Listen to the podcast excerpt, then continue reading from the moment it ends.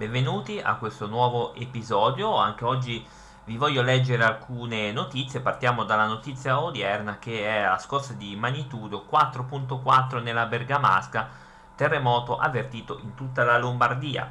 L'epicentro del sisma è localizzato a Bonate sotto a 26 km di profondità. Sono in corso verifiche ed accertamenti, paura anche a Milano, gente per strada. È stata confermata dalla sala sismica di Roma la magnitudo 4.4 del terremoto registrato oggi alle 11.34 nella Bergamasca. L'epicentro è a Bonate Sotto, paese dell'isola bergamasca di 6.000 abitanti. La profondità è stata stabilita a 26 km. La scossa di terremoto è stata avvertita in tutta la Lombardia. Ovviamente eh, ci auguriamo che non ci siano feriti, ma al momento non risulta eh, nessun dato in tal senso.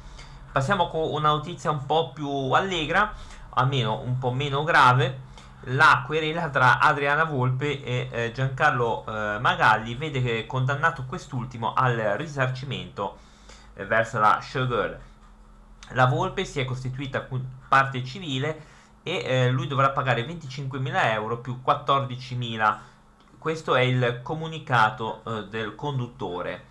Dato che tra 5, 4, 3, 2, 1 la Volpe inonderà il web di comunicati stampa riguardanti la mia condanna esemplare per un'intervista in cui io parlavo del Me Too e non la nominavo affatto, volevo anticiparla specificando che il giudice mi ha dato una multa che non dovrò nemmeno pagare, una provvisionale che non dovrò ne- nemmeno pagare e le spese legali che pagherò.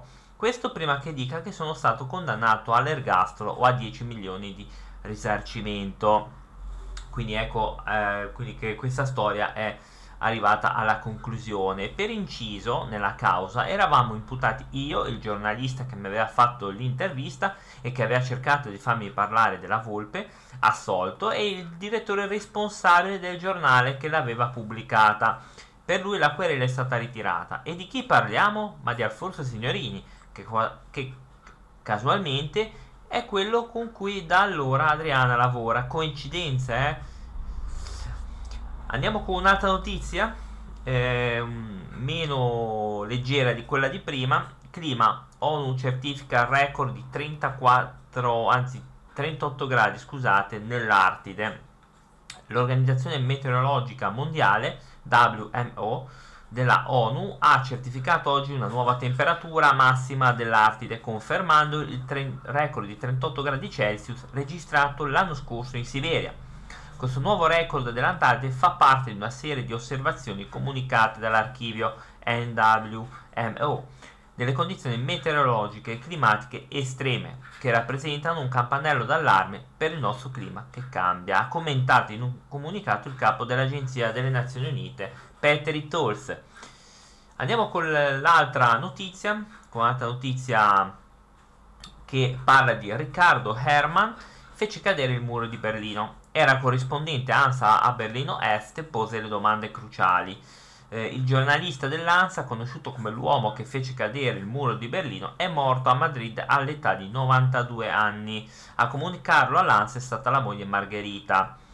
Eh, ovviamente Herman ottenne notorietà internazionale per aver posto come corrispondente dell'ANSA la domanda cruciale sul muro eh, nella conferenza stampa tenuta la sera del 9 novembre 1989 poi ovviamente vengono ricordate i suoi punti di forza però con questo ci spostiamo a un'altra notizia un po' particolare che eh, riguarda Genova, quindi la mia città. Eh, Genova, ok, ha la sepoltura per gli animali da compagnia. Ecco, quante volte magari abbiamo un pelosetto, un animale che eh, ci ha tenuto compagnia per tutta la nostra vita e eh, giustamente lo vogliamo magari prima cremare e poi portarlo con noi eh, a oggi si potrà fare. Tra persone ed animali si possono creare dei rapporti speciali di grande affetto. Da oggi a Genova sarà possibile proseguire quel tipo di rapporto anche oltre i limiti imposti dalla natura e farlo durare per l'eternità. È stata approvata la delibera voluta dal vice sindaco ed assessore ai servizi civici Massimo Nicolò che consente di tumolare le ceneri degli animali nel lugulo del padrone defunto o nella tomba di famiglia. Non sarà però possibile la tumuta- tumulazione delle ceneri di animali in cui il padrone è ancora in vita. L'animale deve essere appartenuto al concessionario defunto o a una delle persone defunte indicate dal concessionario. Per avvalersi di questa possibilità sarà necessario un costo supplementare che è pari a quello che si applica in caso di tumulazione supplementare delle ceneri di persona. Quindi verrà fatto ovviamente con i costi che abbiamo specificato. Andiamo subito con un'altra notizia che è praticamente il campionato mondiale del pesto. A marzo la nona edizione, il 5 marzo del 2022 a Genova tornerà in presenza il campionato mondiale del pesto, in occasione della nona edizione in cui verrà celebrata la genovesità del pesto. La salsa verde diventata la più nota al mondo, orgoglio del Made in Italy. Dopo un anno di assenza, o meglio di un'edizione interamente svolta in modalità digitale, la gara finale del 5 marzo del 2022 si svolgerà in presenza, con gli accorgimenti previsti contro il coronavirus. Ma sarà anche possibile la visione in streaming dei momenti topici dell'evento, come il campionato dei bambini, l'avvio della gara dei centri e la finalissima pomeridiana.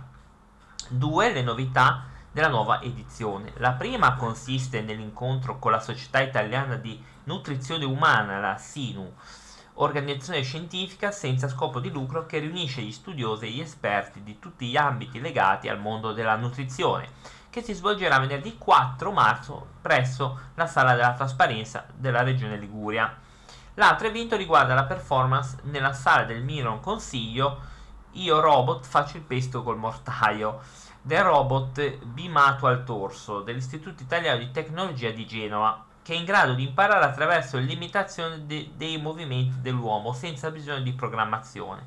Quindi qua verrà il debutto, vedrà il debutto di un robot che copia i movimenti dell'essere umano. Molto in- interessante anche come chiave tecnologica, potrebbe essere veramente molto interessante. Quindi poi ovviamente vi terremo aggiornati nel caso eh, ci sia qualche novità in tal senso.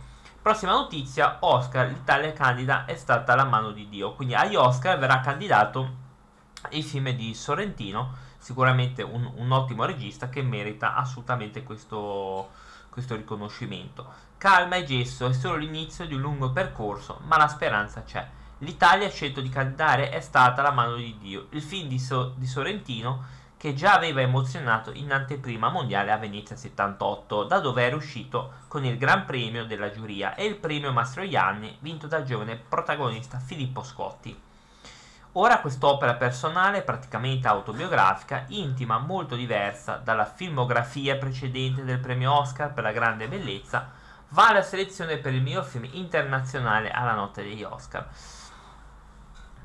Uh, prossima notizia, Natale in note Mina Celentano Mengoni Adele Vasco Rossi. Sotto l'albero Ed eh, Sheeran, Mariah Carey e l'imitabile Bublé. Eh, Michael Bublé c'è sempre, eh, in tutte le volte è presente lui, comunque siamo eh, comunque contenti di sentirlo. Dopo il, il Natale 2020 da lasciarci alle spalle, eh, le feste del 2021 promettono di nuovo di tornare a essere colorate quindi ci saranno dei nuovi pezzi, Elton John con Merry Christmas, cui i ricavati andranno in parte in beneficenza con tanto di campanelle, ci saranno anche accoppiata il pagante con Lorella Cuccarini, mm, ci saranno altre notizie come Vasco Rossi, Manco Mengoni, quindi ci saranno un sacco di canzoni, anche Zucchero, eh, quindi ci saranno tanti artisti che appunto mh, mm, parleranno eh, di eh, appunto di Natale. Eh, detto quello, vi do appuntamento alla prossima puntata delle notizie. Grazie per esserci stati o per chi riascolterà l'episodio. Vi aspettiamo su tutti i nostri social. Alla prossima!